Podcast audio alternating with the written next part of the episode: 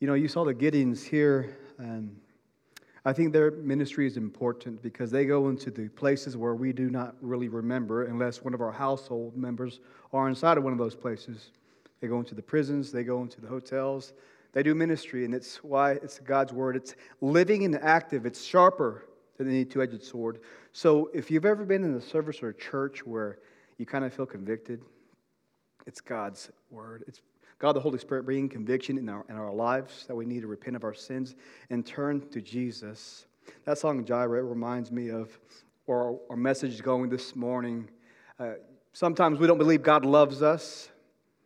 And I'm not talking about the mushy kind of love, I'm talking about the agape, unconditional love that He set on His Son on the cross, that general love He has for all of humanity. He loves humanity. Why? His Son. But in our Christian walk, our faith, we struggle with sin. And we're going to have to do an evaluation with us this morning and be honest with ourselves and ask ourselves these difficult questions of spiritual maturity and what sin do I struggle with? Because if you're human, you struggle with sin. Why? We're sinners. We are. We just are born with a sinful nature. And what Paul here in Philippians chapter 3 Paul knew, he knew the struggle, you know. He, he knew what it was to want to do the right thing, but yet not do it. And if Paul struggled with that, then you and I are absolutely going to be struggling with that. But he knew the secret to it all also. He knew the secret to be content with everything, you know. Who knows the uh, scripture Philippians 4.13? Who can quote that to me? Who wants to, who wants to quote that to me? I'll just say it out loud. All right, I like that. You believe that? Amen? Amen? No one believes it? You know, I want to give some context in that scripture. I love that scripture, by the way, but I'm talking about this. I'm talking about the secret of being content. I'm talking about when you have nothing and you're at your rock bottom and no one cares for you, and you feel so guilty and hopeless and useless, and you think you can't be forgiven and you can't bring anything to God. His love is there. Christian, for those of you who are struggling in sin and feel like you've shipwrecked the faith, the secret is God's strength. That's where it comes from, that you can do all things through Christ, the Holy Spirit, in the bottom barrel aspects of your life. I know it looks good on t shirts, and if you ever see me wearing it, make sure I know some context, you know. But I want to let you know that this is where this message is going this morning to press on it's going to be a little heavier message because we're going to be dealing with some real things that we struggle with unless someone's without sin, which the Bible says we are all made in sin and we're all need of Christ. We're darkened and deceived without the illumination of the Holy Spirit. So we'll be in Philippians chapter 3, verse 12 through 14. Philippians chapter 3, verse 12 through 14. This is a good book. Paul's in prison. And these words, he says, it's, it's he's in prison. And to say these things and to say Philippians 4.13 and to hear what Paul is trying to encourage the church in Philippi. In Philippians chapter 3, verse 12 to 14, I'll read it on the screen. Not that I have already obtained this or am already perfect, but I pressed on to make it my own, because Christ Jesus has made me his own. Brothers, I do not consider that I have made it my own, but one thing I do, forgetting what lies behind and straining forward to what lies ahead, I press on towards the call for the prize of the upward call of God in Christ Jesus. This is a good verse that you, if you want to have a verse of the year, just, just have this verse in your heart. Look at it every day because it's so important for us. Some of y'all have senioritis already, and you're still juniors, okay? Some of y'all got back on campus and you feel like, well, I don't feel like being here. Classes, you've gone through your syllabus and you're like, well, I know what I've got to do, research papers, X, Y, Z. But this, Paul's talking about that he's not already perfect. And for those of you who just think Christians are uh, goody two shoes and Pharisees and just stuck up, let me tell you something. I know some of those guys, but don't judge us all. This, we're not all the same. We're broken people in need of God's grace. We're broken. We don't have it together, and we're not God, okay? So whenever we fall, whenever I fall, look at him. He was a Christian. Why smash me down and put me down when I've received God's mercy and His grace and His forgiveness in my life? You're not my God. Your opinion isn't the word. This is my guidance. This is His word. This is my restoration. But sometimes things as Christians, we have this high, we're called to be holy and godly. Okay, we are. We're called to live in repentance. We're called to be sanctified. We're called to walk by the Spirit. We're called to be uh, transformed to the image of His Son. We are. But we're not perfect. Don't coin us to be perfect. Some Christians may have hurt you in the past, and you may have been hurt by church leadership or church in general. And that's tough. I realize why. If I was hurt by someone in the church, I'm not sure if I would go. If I walked into a church and didn't feel welcome, which I have in the past, I didn't go back. I, I know what it feels like. But it says this they're not perfect. What Paul says here is in his human nature, in his sin nature. He says, I make it my own because Christ Jesus has made me his own. So, why do I want to walk in my spiritual maturity to grow in my faith? Christ Jesus has made me his own. He knows my lowest of lowest in my life. And last year, it could have been a low point. And let me tell you, where can you flee from the Spirit? He's always there, and He still loves you there. It's like that prodigal son, Luke 15. He realized He has not left you, Christian. He is still here. Why? Christ has purchased us. It's been purchased by the blood of the Lamb. Jesus was nailed to the cross, and our weight of sin was bore on that cross. And the holy and loving wrath of God was put on the Son. Isaiah says it was the Father's will to crush the Son and to pay for our sins once and for all. The record of sin was canceled. It's a legal agreement. Now, because of Jesus, if I place my faith in Jesus like the thief on the cross, will you remember me? I will remember you in paradise. The Bible says that his righteousness, who Jesus is, fully God and fully man, perfect and sinless, it's accredited to your accounts. And the debt is paid, that sin is wiped forever, and then righteousness was given to the cross.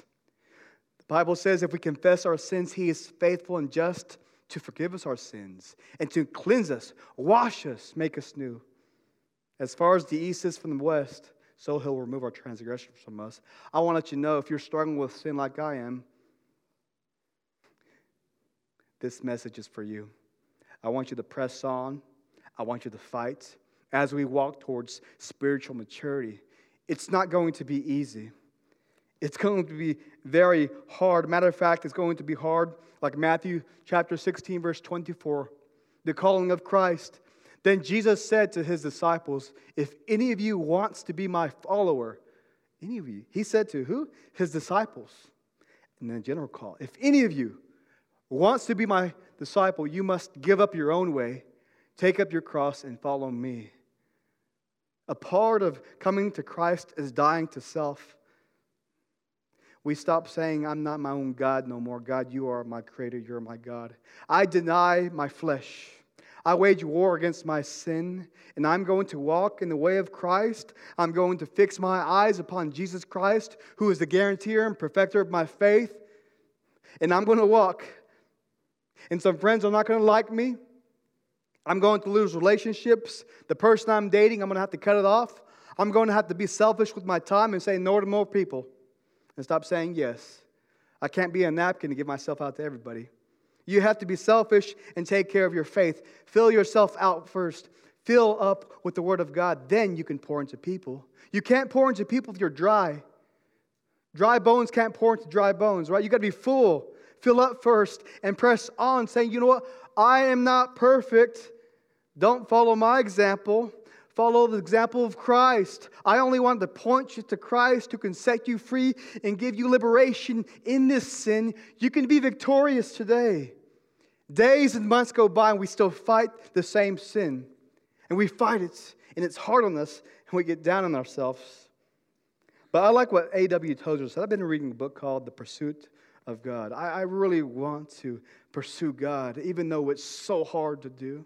It's hard, very hard. It's a warfare, but he says this We pursue God because and only because he has first put urge within us that spurs us to the pursuit.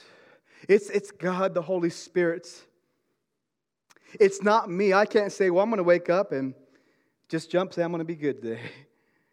I have to ask God, God, I'm going to deny myself today. Whatever my plans are, I'm going to deny it. Here's the day. You got this, God. You tell me. You go before me. You tell me you fight these warfares. I'm just going to let you lead and follow. But He's the one, the Holy Spirit, who convicts us. Conviction is, you feel it, Christian, whenever you've done something you shouldn't have. It's not about, let me tell you something. Christianity is not about right or wrong. It's about becoming alive, death, from death to life, okay? It's not about being good. Your moralities, your ethics. It's about having placed your faith in Christ. He is good. We are not. What do we bring to salvation? I bring my sin. I don't deserve it.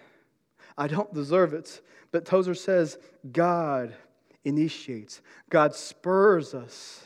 And when God is working in your lives, you know it, you sense it. Things are all of a sudden, whoa, I used to do this, and I catch myself. And your friends are saying, hey, look, this wasn't you freshman year. You used to do this. You were there. What happened to you? That's, that's Christ working in our lives. We need to be focused. Focused no matter what, because as I said, it's, it's, it's spiritual maturity is determined endurance. People think, well, when I become a Christian, it's going to be all fluffy and easy, right? I'm going to be a Christian. I'm going to get my degree, get a house, get a car, get married, and then become a Christian. Or I'm just going to go to church, be that person, look good in front of everyone, and just do me. No, no, no. If someone has told you the Christian life would be simply full of no pain, no trials, that is not the biblical Christianity. My friend, if you are in the will of God and if you desire to make his name known, the Bible says that you will face things, you will face trials, you will face opposition. People won't like you. You're not supposed to fit in. You're not, you're not this kingdom. Our citizenship is in heaven. We won't. We won't. It's hardship. Right? Christians, you know it's hardship. The biggest fight I realize I fight is just right here in my head all the time. Don't you? Don't you get down on yourself sometimes? And for the athletes in here or those who perform before you go on stage, you get nervous, don't you? You almost over, overhype yourself up and you, you forget what your body knows how to do and you overthink it, overcomplicate it. Your mind is way over there, but your body's still here. You haven't adjusted, right? And you knew what you were supposed to do, but it just gets out of hand. We're to control ourselves. We're to take my mind captive and make it obedient to Christ. It is to be determined with endurance. We have to be determined this year to run with endurance. Because if you start the year off, for some of you who begin reading your Bible and you're like reading 10 chapters, 10 chapters a day, and hey, Lord loves you, I'm still reading one, He still loves me too. Okay? But if you think that's going to work out and you're going to the church, do it. But don't just say, I've got this, it's already good because the Bible says in James chapter 1, verse 2, 2 through 4, it says this Count it all joy, my brothers, when you meet trials of various kinds, for you know that the testing of your faith produces steadfastness. And let steadfastness have its full effect, that you may be perfect and complete, lacking in nothing.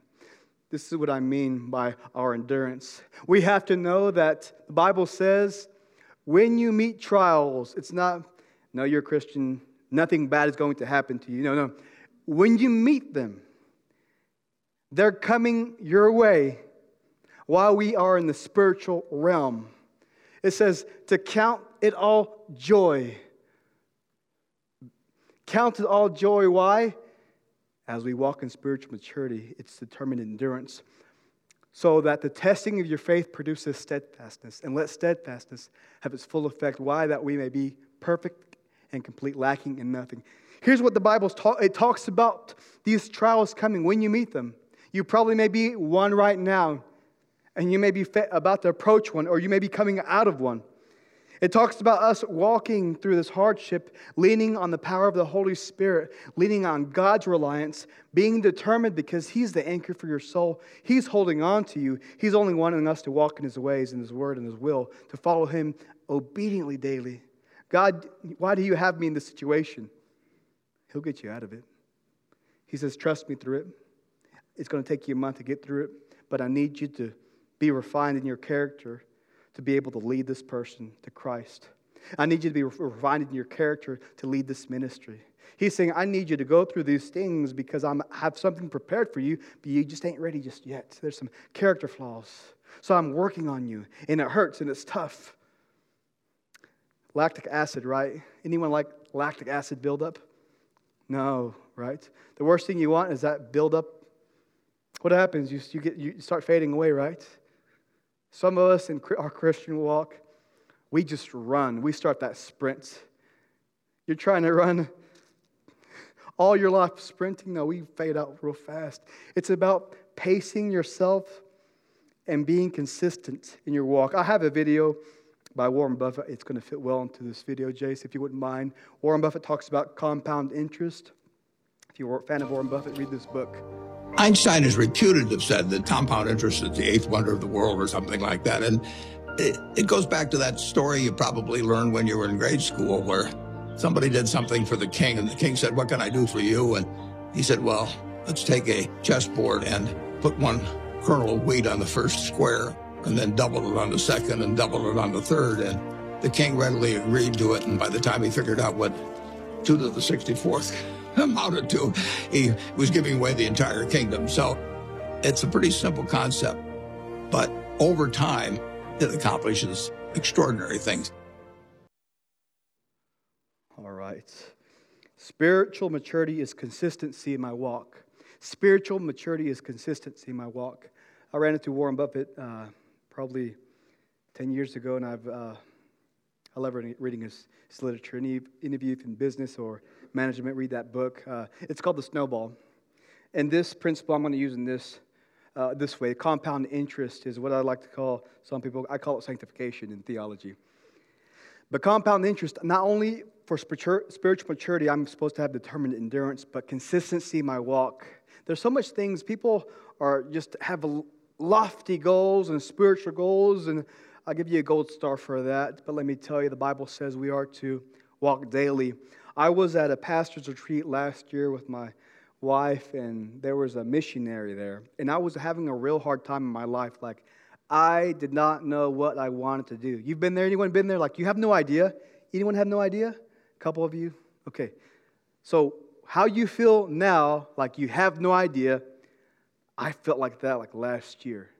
And I have two kids, remember, two hams, and my spouse, okay? I didn't know. That, you think I told my wife I didn't know? No, I didn't really want to tell. That's embarrassing. But I just didn't know. So there was a missionary from Africa. He's been there, uh, John Sapp. He was there for 20 years. And after he spoke about 30 minutes, I was not, really didn't hear nothing he said, right? Y'all can relate? I was only thinking, I want to ask him a question. What's the secret? So I waited there until everyone shook his hand. I was the last one. Didn't want to approach him. I was nervous. So I said, Hey, what's here's my situation. I have no idea. God has called me to serve him, but I have no idea. He looked at I said, What's the secret? So I, I waited there. I'm thinking this is going to be the best news of my life. I'm going to jump up. I'm going to give him a hug. He said these words and it shook me. I said, What must I do to find out what God's wanting me to do?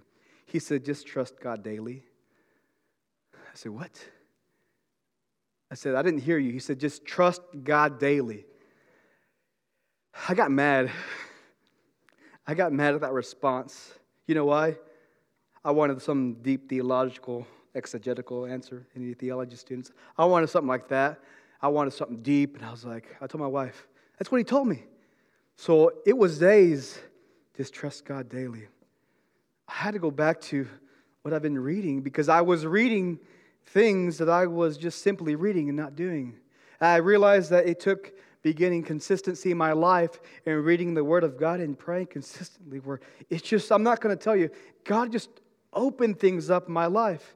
I can't explain it to you.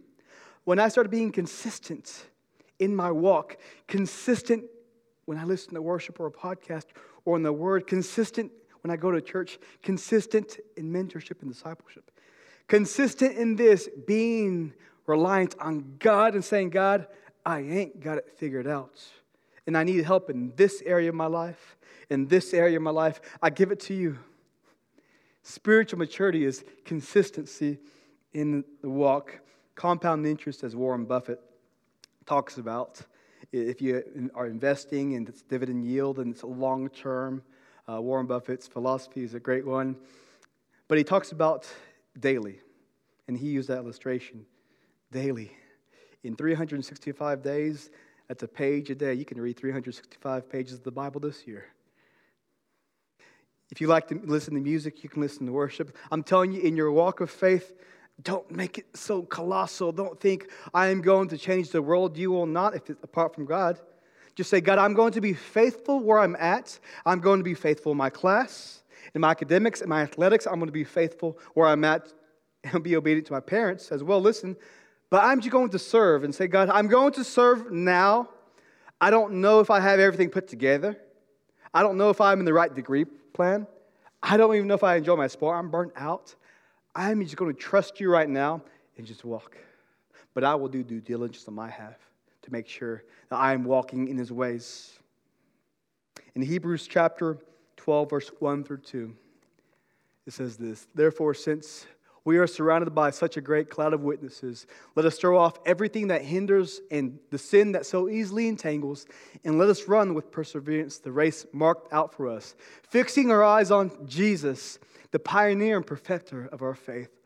For the joy set before him, he endured the cross, scorning its shame, and sat down at the right hand of God, at the right hand of the throne of God. Not only are we to have spiritual maturity and determined endurance, spiritual maturity in our consistency in our walk, but lastly, I've got just two minutes. It means spiritual maturity means waging war with our sin. Waging war with our sin. I have two slides I want to show you right quick. What sin are you fighting? What sin do you say, that's me? Is it abandonment? Is it anger? Acceptance? Apathy? Body image? Is it control? Is it defined by my past? Is it drunkenness? Is it emotional dependency? Gossip? Is it guilt? Is it gluttony? Is it insecurities?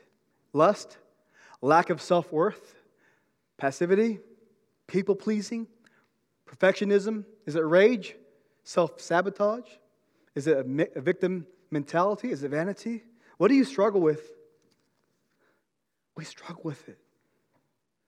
The Bible says in Ephesians chapter 6, verse 10 through 20, it says, Finally, be strong in the Lord and in the strength of his might. Uh, put on the whole armor of God that you may be able to stand against the schemes of the devil. For we do not wrestle against flesh and blood, but against the rulers, against the authorities, against the cosmic powers over this present darkness, against the spiritual forces of evil in heavenly places.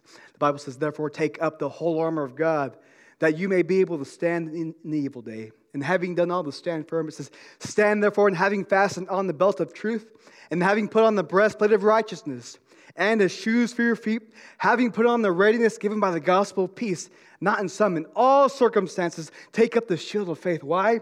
With which you can extinguish all the flaming darts of the evil one. And take the helmet of salvation and the sword of the Spirit, which is the word of God, praying at all times in the Spirit with all prayer and supplication. To that end, it says, Keep alert with all supplication. Paul says, And also for me, that words may be given to me and open my mouth boldly to proclaim the mystery of the gospel. This is it. We are to make war against the sin. It's only going to occur if I'm walking determined and walking with endurance. It's only going to occur if I'm consistent in my walk because we are sinners and we struggle. And we struggle. I've got one last quote by Steven Lawson, Dr. Steven Lawson. We will never know how great God's love is until we first see how great our sin is. You heard a lot about sin this morning. You did. I'm not going to pull back from that. You'll know the truth, and the truth will set me free. How we view our sin magnifies God's glory. It magnifies His love for us. It shows us the appreciation of what He's done. He sent His Son for us in our wickedness and our darkness, but He still loves me in that list I gave you and what you're struggling with, it's still redeemable, I want to tell you. But I want to encourage you just press on. Press on with every head bowed and every eye closed. With every head bowed and every eye closed. I want to take a minute and just talk to God. Say, God, I'm sorry. What you're struggling with, just confess it to God. Hey, God, you know what I'm struggling with? Uh, a victimhood mentality. God, I'm struggling with abandonment. I'm struggling with my insecurities. You talk to God and say, God, I confess it. Here it is. And I'm going to press forward. Second, secondly, if, if God is calling you, you have not placed your faith in Jesus, and you feel convicted in your heart, it's nodding up, just say, God, I believe. I place my faith in you. I start my journey with you, Jesus, today. Save me.